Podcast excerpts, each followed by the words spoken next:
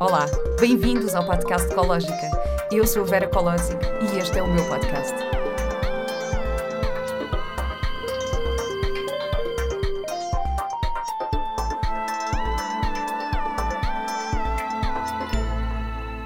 Olá e bem-vindos a mais um episódio do podcast Ecológica.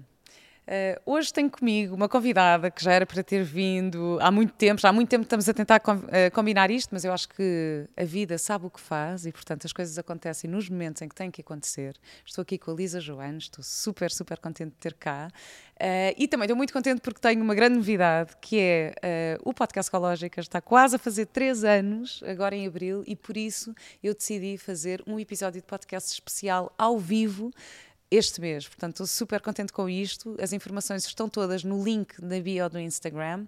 E, claro, se fores subscritor da newsletter, provavelmente já tens esta informação. Uh, se ainda não és, uh, convite a subscreveres à newsletter, porque assim ficas a parte de todas as novidades em primeira mão. E estou aqui com a Lisa, que é homeopata, que é autora de vários best-sellers, que viajou à volta do mundo, que é mãe de seis filhos do mesmo homem. Uh, e por isso estou mesmo muito, muito contente de estares aqui. Olá, Lisa. E obrigada por estares aqui. Olá, Vera. Estou super contente por te receber aqui no Art Kaizen, que é este espaço lindo. Muito bonito. Tive assim, pá, eu acho que é lindo porque Deus, a vida, traz-nos sempre na altura certa e até na altura certa porque eu parei o carro à porta. É lindo, não é? é. Porque realmente até nisso fazes-te sentir, olha, boa não tive qualquer custo uh, de procurar lugar. Não é? Isto faz sentido porque tu costumas estar atrasada, não é? Sim, isto faz sentido porque eu costumo chegar atrasada e cheguei três minutos antes. Espetacular! Com o carro à porta. Lindo. Uma senhora a sair e eu o lugar a ser mudado. Sabes que eu tenho uma amiga que diz: Eu tenho sempre lugar à porta. Eu, como assim? Tens sempre lugar à porta assim? É porque eu, eu, eu, de facto, eu passo sempre à porta dos sítios à procura de lugar, porque nós já vamos com a crença de que não vai haver lugar à porta porque aquele sítio é super difícil de estacionar. Ela diz: Eu tenho sempre porque eu passo à porta. As pessoas, Olha, como já acreditam que não vão ter, já nem sequer procuram. Eu vivo na mesma crença, sempre. Estava aqui a dizer isto porque realmente foi mesmo à porta, mas normalmente sempre aqui uh, no mesmo quarteirão, da frente, na, ao pé da porta. Normalmente eu vou nessa fé e realmente acontece. E Lindo. não desisto. Se tiver que dar mais uma voltinha, ele aparece na mesma. Às vezes é isso, como tu estás a dizer, as pessoas já não acreditam, então nem, se, nem sequer se movem nesse sentido. Eu uhum. acredito. É lindo. E estavas aqui a falar, e fazes, falas na fé, porque é uma coisa que tu dizes também sobre ti, que és uma mulher de fé. O que é a fé para ti? Qual é para ti a melhor definição de fé? Olha, até hoje não sei se realmente tem uma definição, mas é algo que se sente muito, que se sente e que se vive. Porque tu confias de tal ordem que já nem pensas nisso, não é? É uma confiança que, que me ultrapassa, que não me faz eh, sequer eh, pôr em causa. É confiar realmente na vida, é confiar em alguma coisa muito maior do que a tua mente que reduz tudo que te faz querer ou não querer e que realmente afunila as possibilidades. E quando tu tens esta fé, tu vais, porque tu acreditas. Eu acredito tal ordem na vida que eu realmente eu sinto que ela é para ser vivida. Então, hum, aquela frase tão conhecida de que hum, o maior arrependimento é do que não vivemos. Hum. Eu acho que a tenho mesmo como mote, sabes? Sem pensar nisso. Eu prefiro mil vezes sinto sinto que é para ir, sei que é para ir e vou, do que realmente deixar de ir colocando-se, ah, mas e se correr mal, ah, e se qualquer coisa, uh, e de repente não viver aquela experiência que me está a ser uh, solicitada internamente, não é? Sinto mesmo a vida a convidar. Quando, quando fui dar a volta ao mundo, por exemplo, que é sempre a, a grande questão, as pessoas perguntavam, então, mas e se correr mal? E se os filhos adoecerem? E se qualquer coisa? E se voltares e de repente não tens casa, como é que vai ser? Hum. E eu pensava, caramba, eu nem conseguia pensar nisso, Vera, só para tu veres, era tão lá à frente. Eu ainda estava a curtir agora aquele momento de bora é para ir, bora é para vender a casa, bora é para.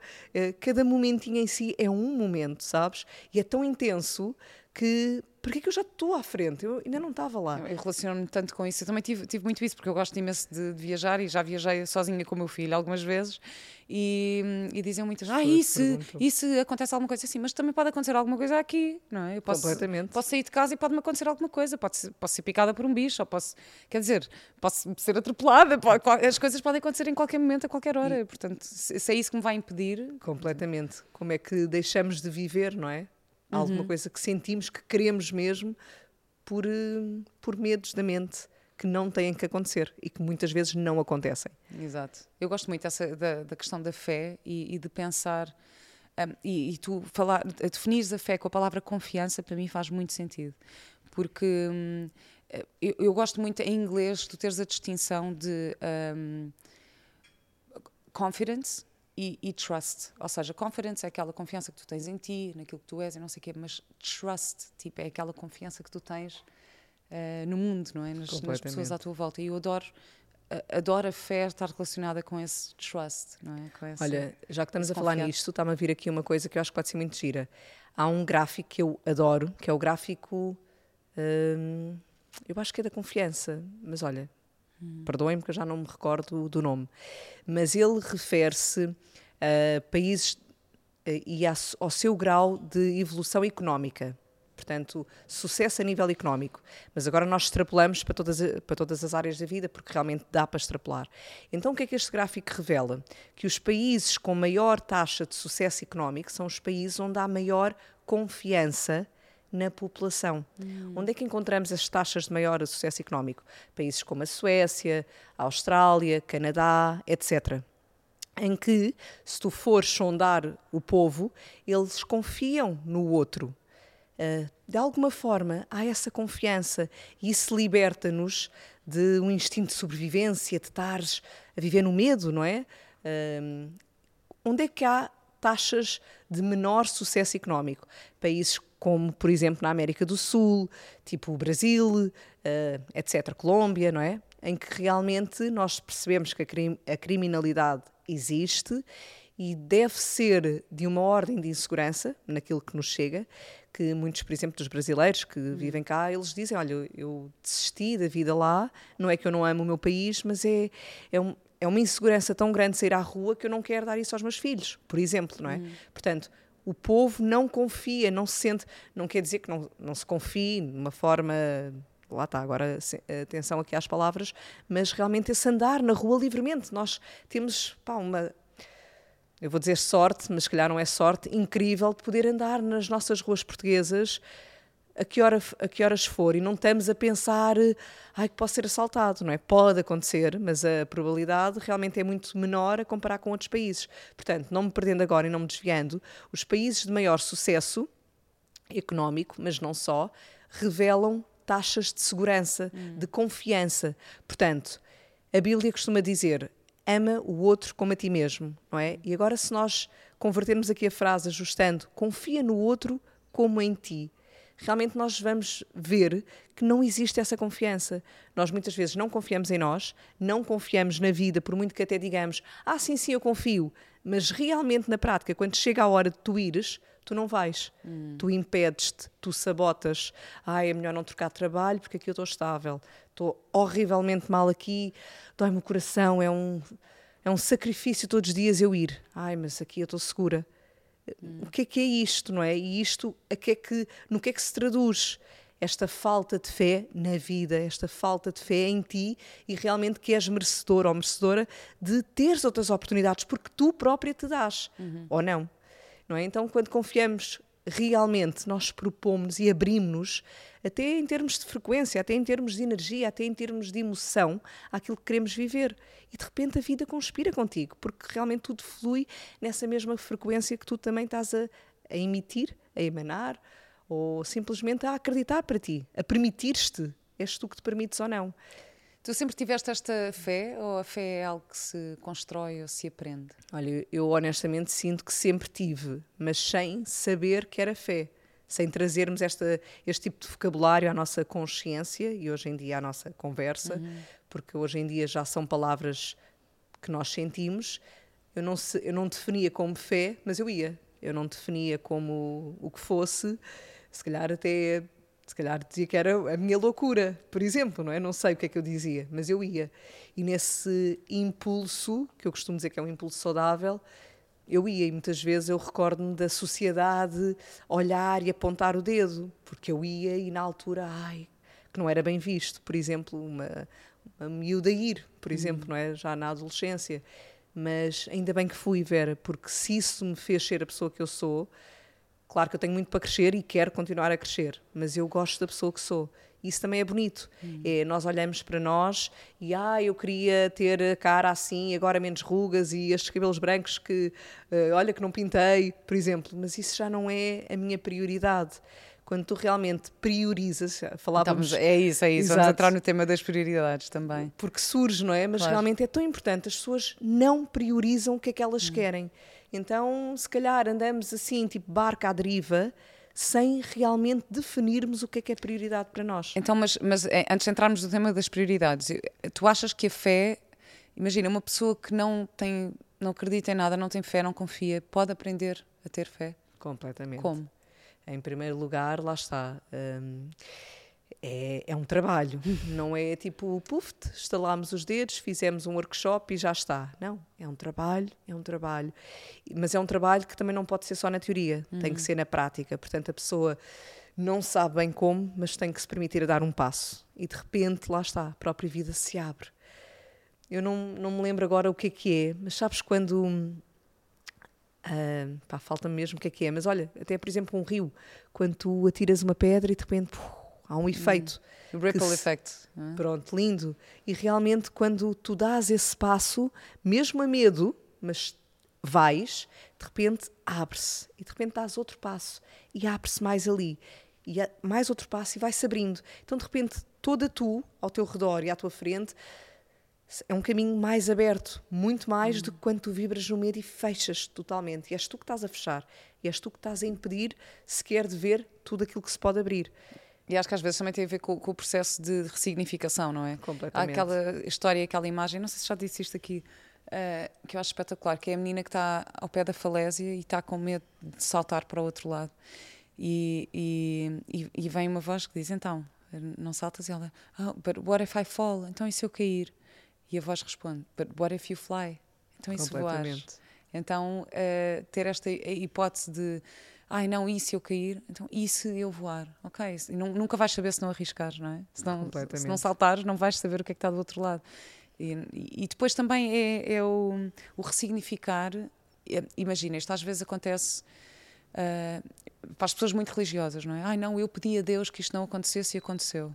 Ok Uh, é não deixar que isso destrua toda a tua fé também, não é? Um, como, é que, como é que achas que se faz isso? Ou seja, quando tu acreditas ou queres muito uma coisa, ou pedes a Deus, ou pedes ao universo, pedes, depois não acontece, uh, não deixar que isso destrua a tua fé. Olha, eu tenho uma fé tão grande que se isso acontecer, eu consigo olhar para a situação e retirar a mensagem, uhum. sabes? Exato. Então, isto também é muito importante. A pessoa, eu estou a pedir, e de repente a probabilidade de acontecer é muito maior. Pelo menos na minha experiência, quando tu estás realmente nesse. Eu não estou a pedir nada que não seja realmente aquilo que eu sinto internamente e com o meu coração. Porque também é importante aqui este grau de humildade. De repente, eu não estou a pedir um Ferrari, eu não estou. Até podia pedir, atenção, se isso realmente fosse importante para mim, mas não é. Então, quando tu pedes nessa vibração de amor porque te é importante, porque te acrescenta realmente, a vida devolve. Deus devolve, Deus dá.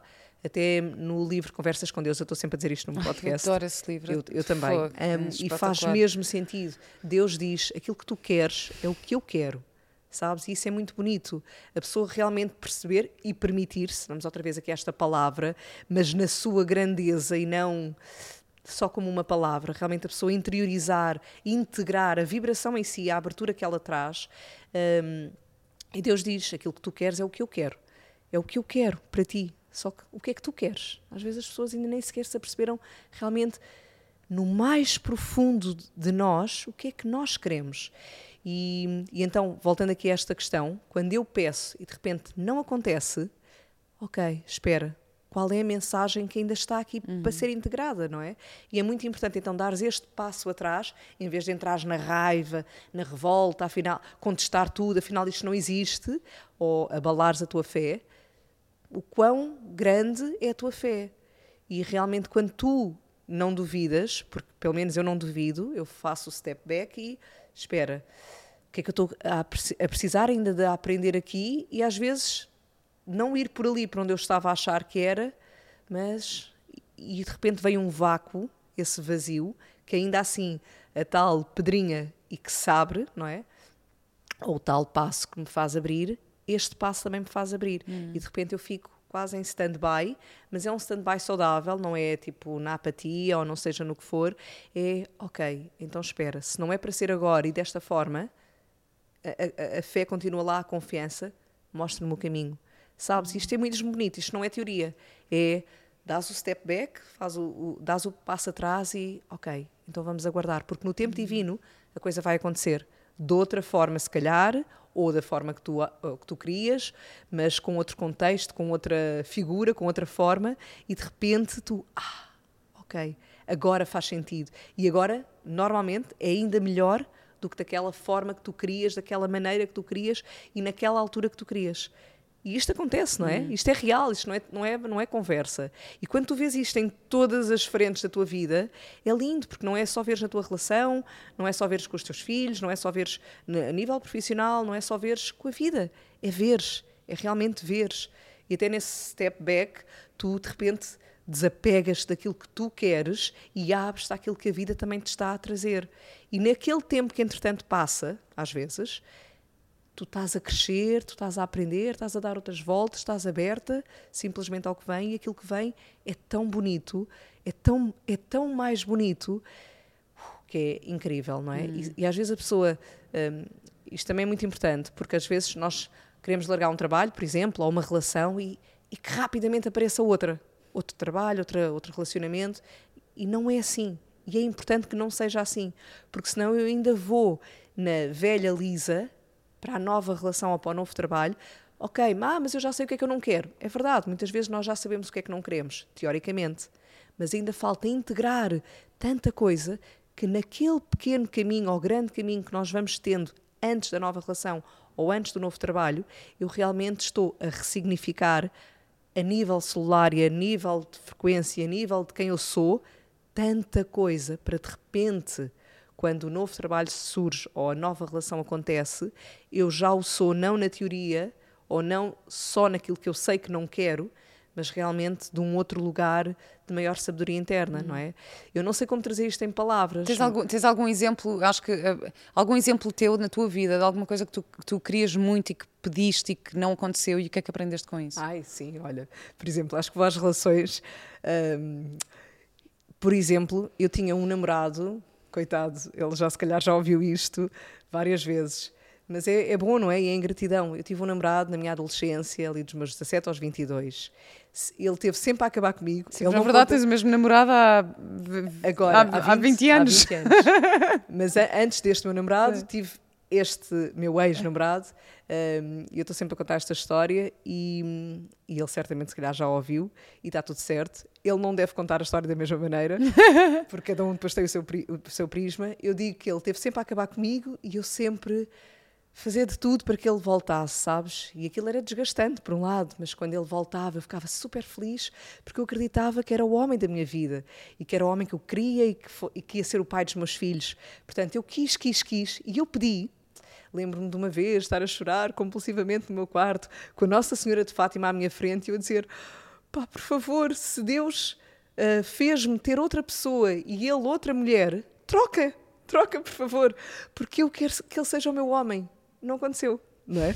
Pronto, estou a dar um exemplo de alguma coisa que eu pedi e eu naquela altura pedi com tudo, acredita Vera, pedi com todo o meu coração, mas lá está, a vida sabe bem melhor do que nós onde nos quer. Hum. E não era para ser por ali, porque senão, se calhar, eu não tinha seis filhos, se calhar ainda não tinha filhos, não tinha dado a volta ao mundo, se calhar não era escritora, se calhar não era nada daquilo que, eu, que hoje em dia eu sou hum. e, e, que sou, graças a Deus, com muita alegria, não é? Portanto, a vida sabe bem melhor do que nós. Não, não ofereçam resistência, lá está, passo atrás, abre o espaço e o tempo, porque de repente vem outra coisa muito melhor. E estavas a dizer que estavas com a Nossa Senhora de Fátima, a, a tua fé está tá relacionada com a religião? Vem, não necessariamente, religião, mas. Ou eu tinha ido, se calhar um ano antes, ou assim, a, a, Fátima, e não sei porquê vim com a Nossa Senhora hum. de Fátima. És, és, religiosa? Tiveste uma educação religiosa? Eu tive uma, uma educação católica, sim, acho que hum. quase todos nós, não é? Mas hoje em dia, pá, não, não me considero católica, se bem que sinto a presença de algo superior, não é? Uh, trago o contexto de Deus, mas não necessariamente com a figura católica, uhum. como fomos habituados. É mais assim no universo, na energia, alguma coisa mesmo superior, num amor incondicional que se sente não é? Que se sente, e portanto essa fé também está relacionada assim, mas não necessariamente com a igreja, com a forma humana que a igreja trouxe.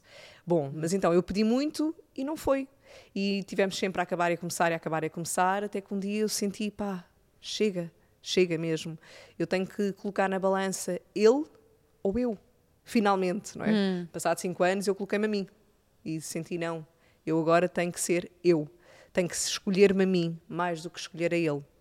Então foi quando eu Esse é um passo, é um passo tão desafiante, eu tão acho. desafiante. Porque é, é mesmo aquele passo porque acho que vive, eu, pelo menos da minha experiência, vivi muito na crença de que uh, pôr-me a mim em primeiro lugar era ser egoísta. Então não vou, ai, eu não quero ser egoísta, que eu quero ser boa pessoa, não é? Ai, mas, eu quero ser boa pessoa, não me vou pôr em primeiro lugar.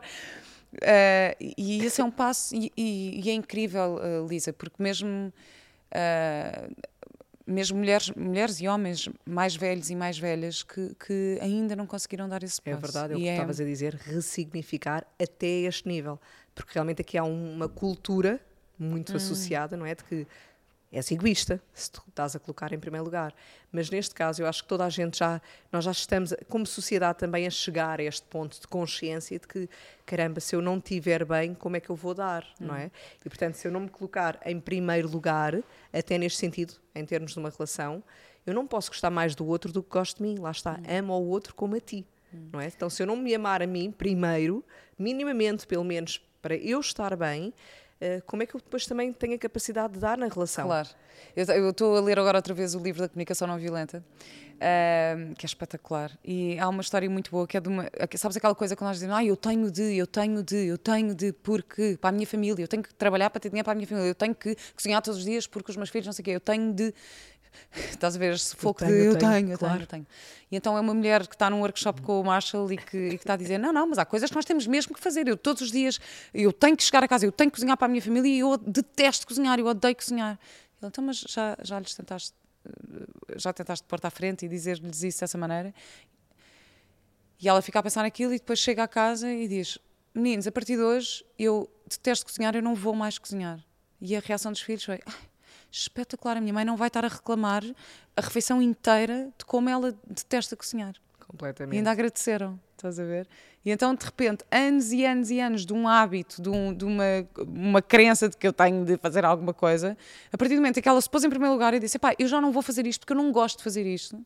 E toda a gente à volta agradeceu. Sim, e aqui, aqui há muita coisa implícita, não é? Porque repara, o facto de comunicares a tua verdade abre espaço para que eles, teus filhos, hum. ou seja, quem for, também ganhem esse espaço para se comunicar em verdade. E de repente, o facto de não cozinhares, se calhar até abre espaço para alguém que ama cozinhar ir ali. Claro. Ou de repente atribui-se. Olha, na minha casa tenho uma tabela que nós vamos consultar quem é o dia hoje de fazer o jantar e os meus filhos Sei fazem imenso jeito ter esses filhos todos, Lisa, porque Exato. de facto, olha, dá uma variedade Pronto, nas refeições. Completamente. Mas isto é real, sabes? E às vezes a pessoa anda em suplício. Olha, eu como mãe, ah, eu sou mãe de seis filhos, tenho que cozinhar para todos. Não tenho, não é verdade. Eu não gosto de cozinhar, eu até podia ser esse exemplo, mas eu já comuniquei desde sempre. Então, quando eu me proponho a cozinhar, que é raro, mas quando eu faço, ok, então olha, o que é que eu quero comprar para eu ir cozinhar hoje? Portanto, eu, eu vou aí, vou a esse lugar e abro esse espaço em mim. Mas quando é a vez dos outros, eles também cozinham e também hum. chega. E de repente isso é um hábito que se adquire. Lá está, vamos lá ressignificar até os nossos contextos dentro da nossa casa. Porque depois lá está, não é só na teoria, é chegar à prática e ir fazendo sempre a limar tudo, não é? Porque de repente aqui agora já funciona, vamos fazer para o outro lado e para o outro e para o outro e para o outro, e a vida tens sempre coisas para fazer e para ir recompondo. E de repente as idades dos teus filhos mudam e as dinâmicas também têm hum. que mudar. Portanto, nós estamos sempre. Quais são as idades dos teus filhos? Diz lá para quem, para quem não sabe. Então, vou por ordem decrescente: uh, 17, 14, 12, 10, 3 e quase 6 meses. Espetacular. É incrível. Pronto. E é necessária essa organização uh, nessa gestão familiar? Também não. Também não diria funciona, é uhum. o que eu ia dizer, mas eu, esta coisa de 100 planos é também até, até em termos de gestão familiar. Portanto, nós vamos aprendendo, não by the book, mas by de dia a dia, que vai uhum. surgindo. E lá está, as dinâmicas mudam e tu olhas outra vez e pera. Vamos lá reestruturar isto porque alguma coisa aqui não está bem. Então as idades mudam e tu também vais ter que voltar a reajustar. E, e eu mudo e também quero reajustar. E tudo muda e, e é importante nós reajustarmos, não é ficarmos agarrados àquilo que já fomos há não Claro. sei quanto tempo e já não somos, já não faz sentido. Bom, e então, voltando à história, eu pedi, pedi, pedi, não foi para ser e de repente, quando eu finalmente me escolhi a mim, eu fechei o meu coração. E saí desta relação de tal ordem magoada, Vera, que eu disse para mim própria: eu não quero mais amar nenhum homem, nem ninguém, não é? Eu não quero amar ninguém porque no início é tudo muito cor-de-rosa, isto era a minha expressão, é, é tudo muito cor-de-rosa, mas passado um tempo, de repente é que tira o tapete dos pés. Mas aí, quando tu já não estás à espera, porque de repente já te entregaste, de repente já, sabes, já puseste o teu coração quase na mão do outro. Ahm, nesse sentido de encostares a cabeça, de relaxares o- os teus escudos. Então eu disse: Eu não quero mais voltar àquele lugar de dor, eu não quero. Então eu caminhei um ano e tal sem ninguém, mas sem um beijinho sequer, porque eu não queria, sabes? Era tipo, não, porque de repente, tipo, para já não me fazia significado estar a dar um beijinho só por dar, não é? E, o e essa envolvência emocional, se eu não queria que acontecesse, eu também não queria nada. Então, nesse ano e tal, em que eu não quis ninguém, eu fui em busca de mim. Foi maravilhoso. Eu fui, eu ia fazer aquilo que eu sentia, não era egoísmo, era eu precisava de estar bem, sabes? Não era egoísta, não era egoísta.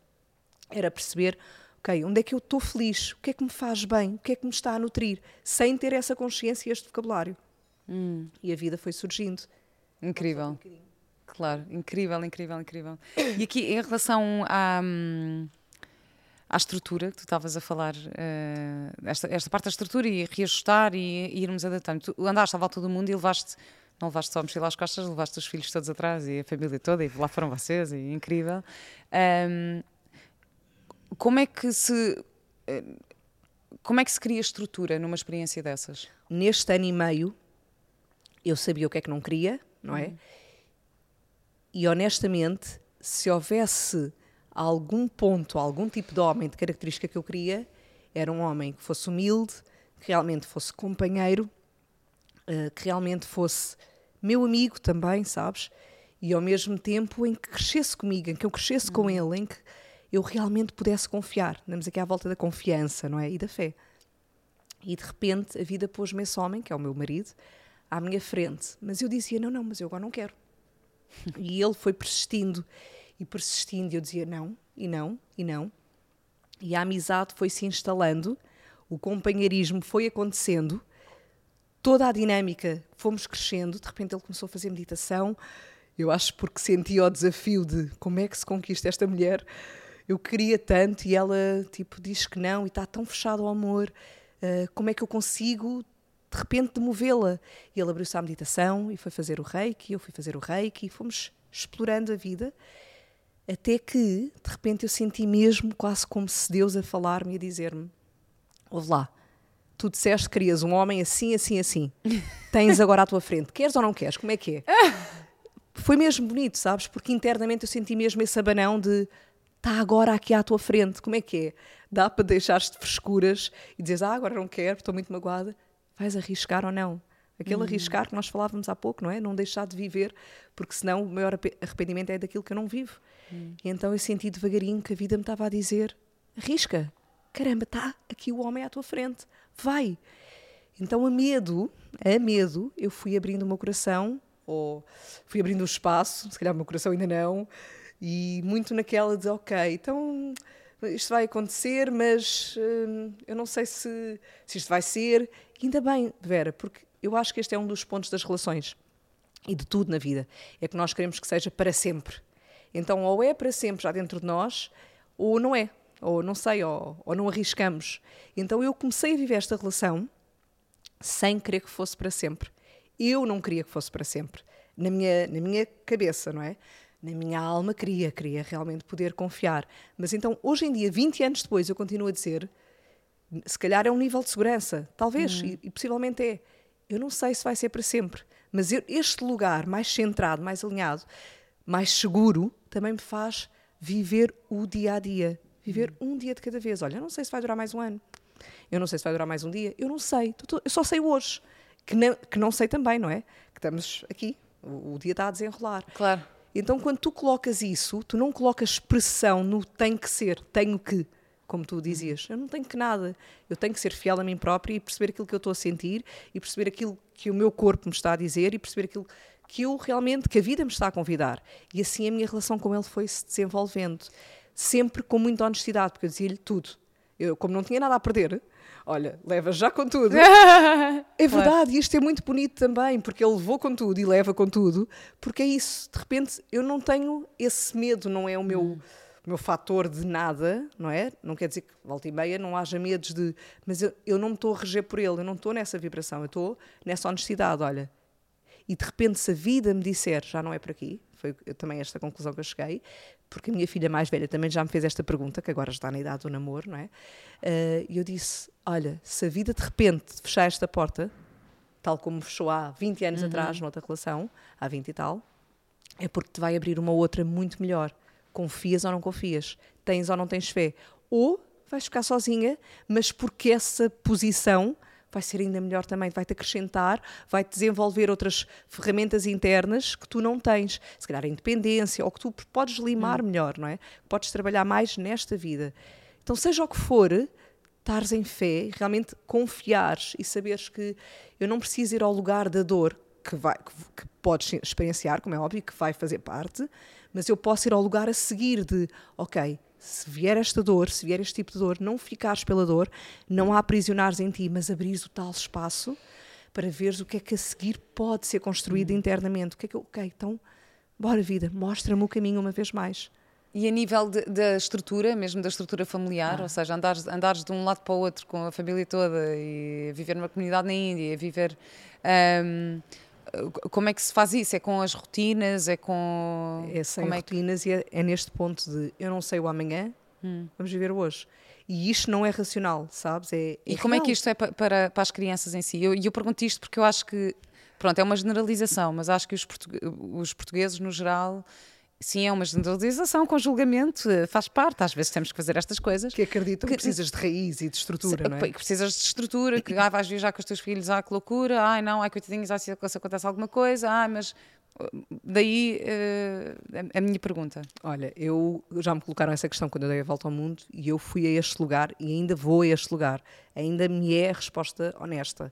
Portanto, é que eu vou trazer, que é a melhor estrutura que eu lhes posso dar não é esse tipo de estrutura é realmente, se calhar, a capacidade de adaptação, a capacidade de libertação, a capacidade de serem eles. Hum. Porque em contexto clínico, não é? Porque eu trabalho em contexto clínico, aquilo que eu mais vejo, Vera, é pessoas que não sabem qual é o seu lugar, que não sabem quem são, quem é que querem ser, que não se escutam, que não conseguem se adaptar quando de repente a vida muda, quando a dinâmica muda, quando os filhos crescem, quando a relação acaba, quando o trabalho já não as realiza, porque de repente sair desse lugar que supostamente era a estrutura e agora Ai não, eu tenho que, eu tenho que manter-me aqui, eu tenho que agarrar tudo isto. De repente tu queres manter uma estrutura que já não faz sentido, porque não te permites continuar nessa, nesse movimento. A vida é movimento. As células, se ficarem estagnadas, a energia se estagnar em nós, gera, não é? Somatização, nós já sabemos isso.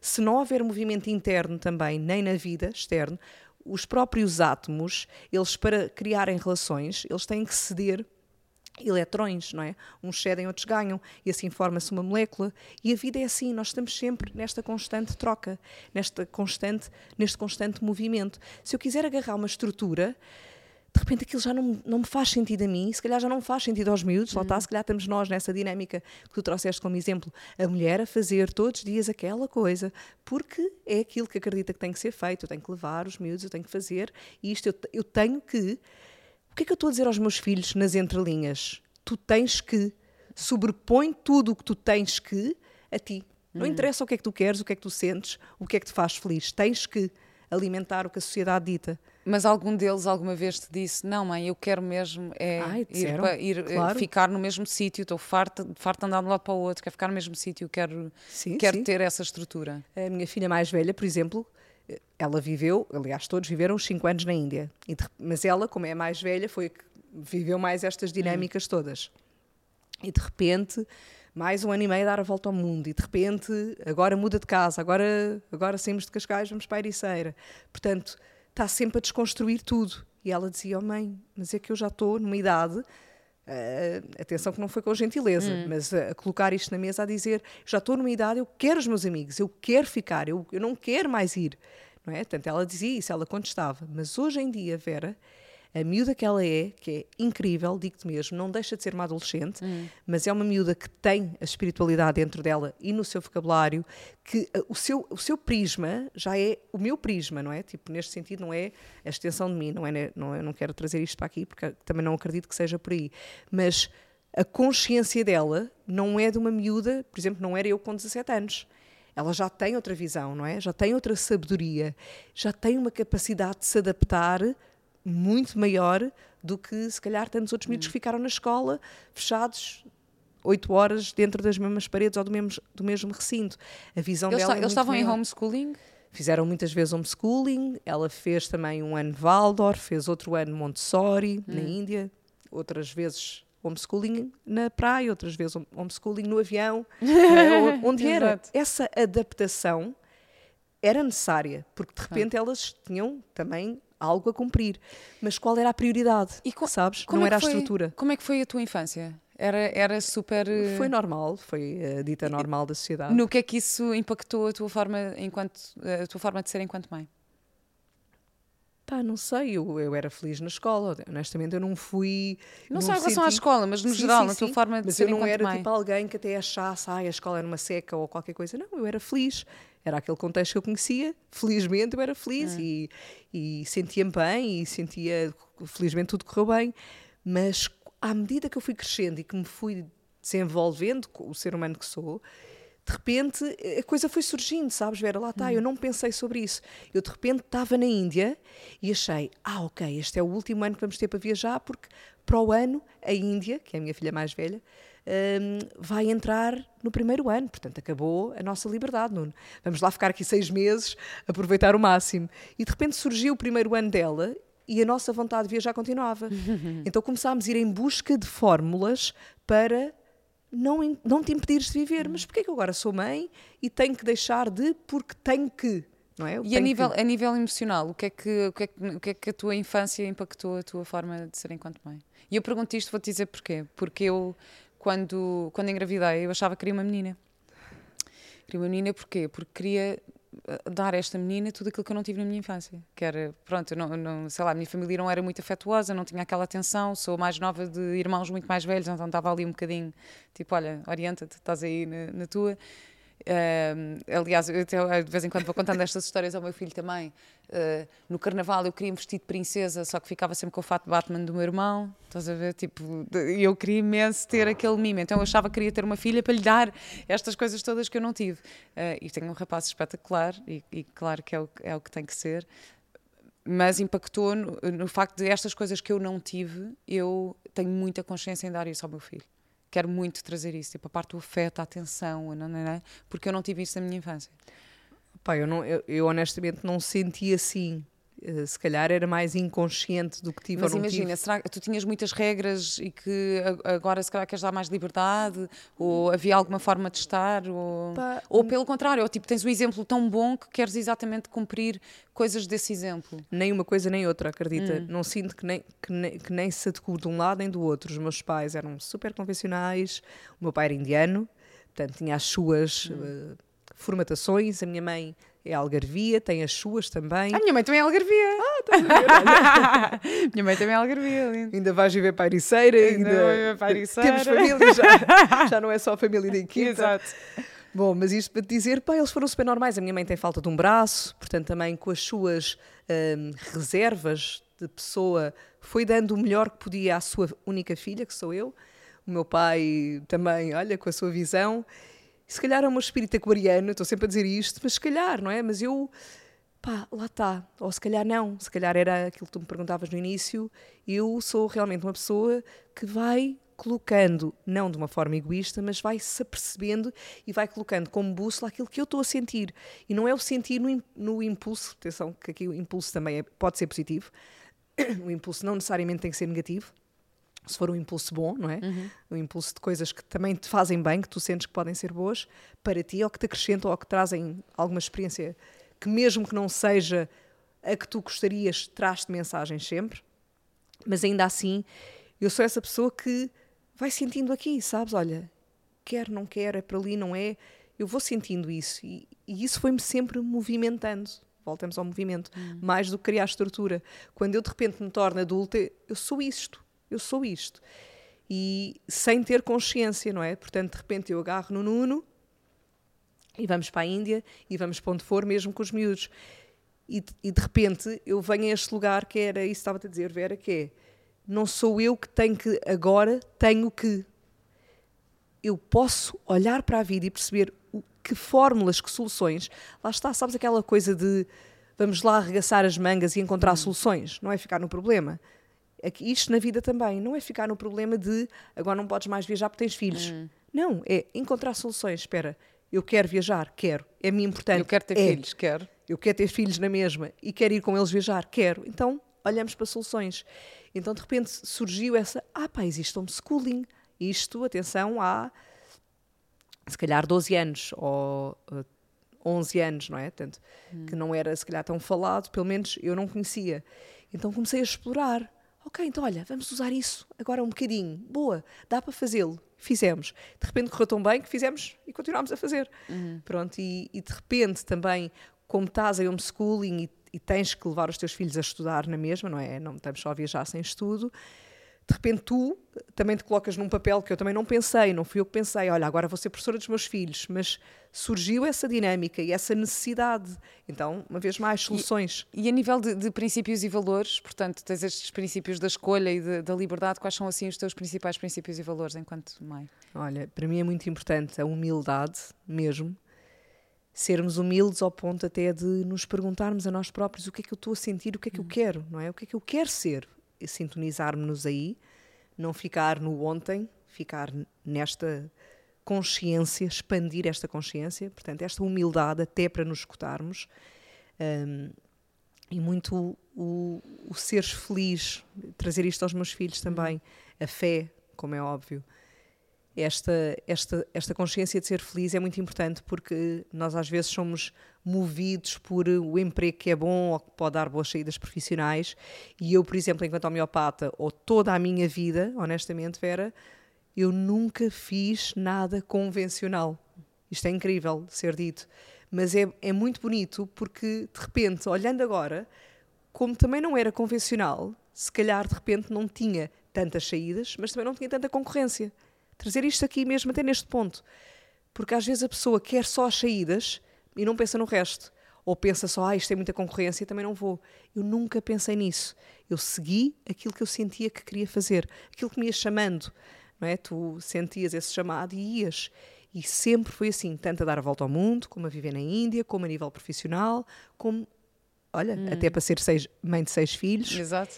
E isto leva-te numa fluidez e num lugar muito mais leve na vida. Claro. Leva-te mesmo, não é? Tu ires bebendo da própria vida e ao mesmo tempo, nesta dinâmica que vai acontecendo, é, é tudo na alegria quase de criança, que é hum. ah, olha, sabes? E não é tonto dizer isto, é mesmo, de repente, a vida surpreende. Olha, hum. o lugar à porta. Boa, eu já esperava ter na rua.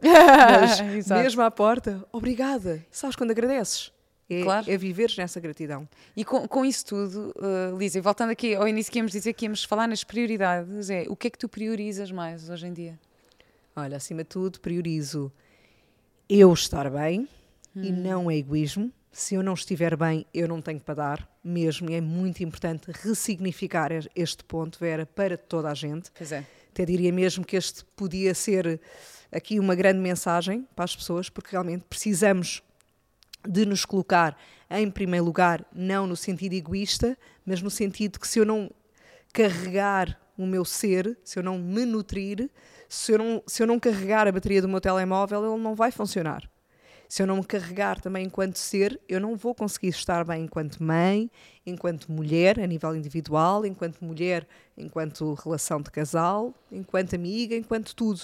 Não é? Portanto, priorizar sempre tempo para eu estar bem. Um bocadinho uhum. que seja, meia hora, uma hora que seja do meu dia, mas dar-me esse momento de carregar a minha própria bateria.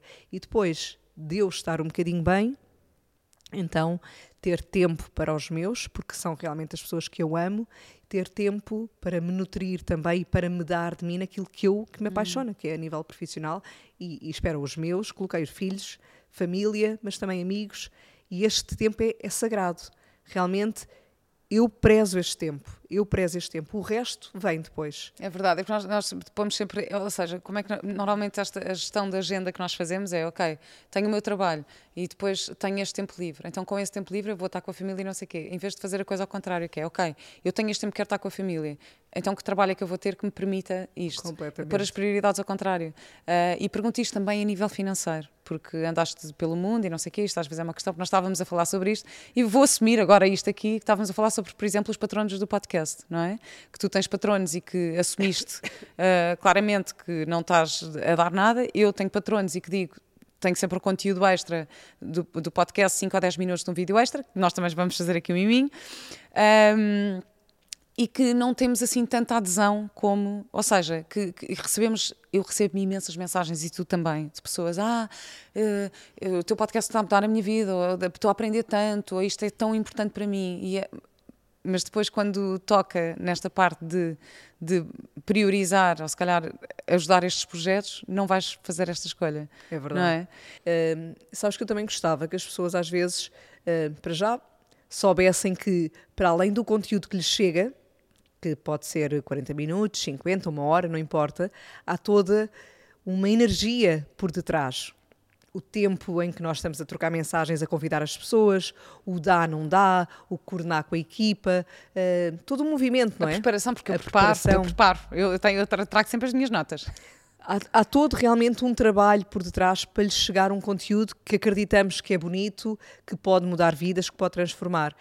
E já que não estamos a conseguir muitas vezes o apoio de uma marca, levamos realmente esse pedido de apoio às pessoas. E o valor de patrono, eh, se a pessoa realmente olhar, muitas vezes é, é tão simbólico que fica um euro, um euro e, e picos por episódio. Ou seja, para nós termos um conteúdo que transforma vidas, que nos acrescenta qualquer coisa, que nos traz perspectivas, ressignificações diferentes, um euro não é nada. Sabes, um euro que às vezes gastamos a comer uma porcaria que não nos faz tão bem, que gastamos de uma forma qualquer eh, que não nos acrescenta, e aqui realmente se priorizarmos, trazemos ação e movimento até para isto que pode mudar a nossa vida. E eu queria dizer que, que uh, em abril vamos ter o primeiro podcast ecológico ao vivo, portanto estou super contente. Vejam as informações todas no link na bio do Instagram e subscrevam a newsletter, vou só relembrar, porque uh, para receberem as novidades em primeira mão uh, é mesmo melhor estarem lá, porque às vezes as coisas vão passando e depois recebo mensagens, ah, eu não vi isto, não vi aquilo. Pronto, é porque eu normalmente envio tudo para a newsletter primeiro, mas estou super contente porque quero muito conhecer uh, as pessoas que estão do outro lado e quem me ouve e, e, por isso também para celebrar três anos de podcast vou fazer o primeiro podcast ao vivo agora em Abril. Muito Estou muito, muito, muito contente com isto. Lisa, a última questão para ti, que é a questão de sempre, é qual é a tua ecológica de vida? Olha, uh, talvez então, voltando ao nosso início e não deixando escapar esta mensagem, priorização. Hum. É? Priorizar aquilo que nos move, aquilo que nos é importante, aquilo que nos é importante a cada novo momento. Não ficar agarrada a nenhuma estrutura que já não nos sirva, não ficar agarrada a nada que não nos sirva, mas realmente ir priorizando aquilo que nos faz bem, aquilo que nos nutre. Obrigada. Acho que posso dizer assim. O que é que funciona para nós? Obrigada a ti. Obrigada, Lisa. Obrigada por, eh, por me trazeres este convite e por termos alinhado finalmente. Não foi na nossa ericeira, Exato. quem sabe em breve. e agora vez. um miminho para patronos. Beijinhos e até já.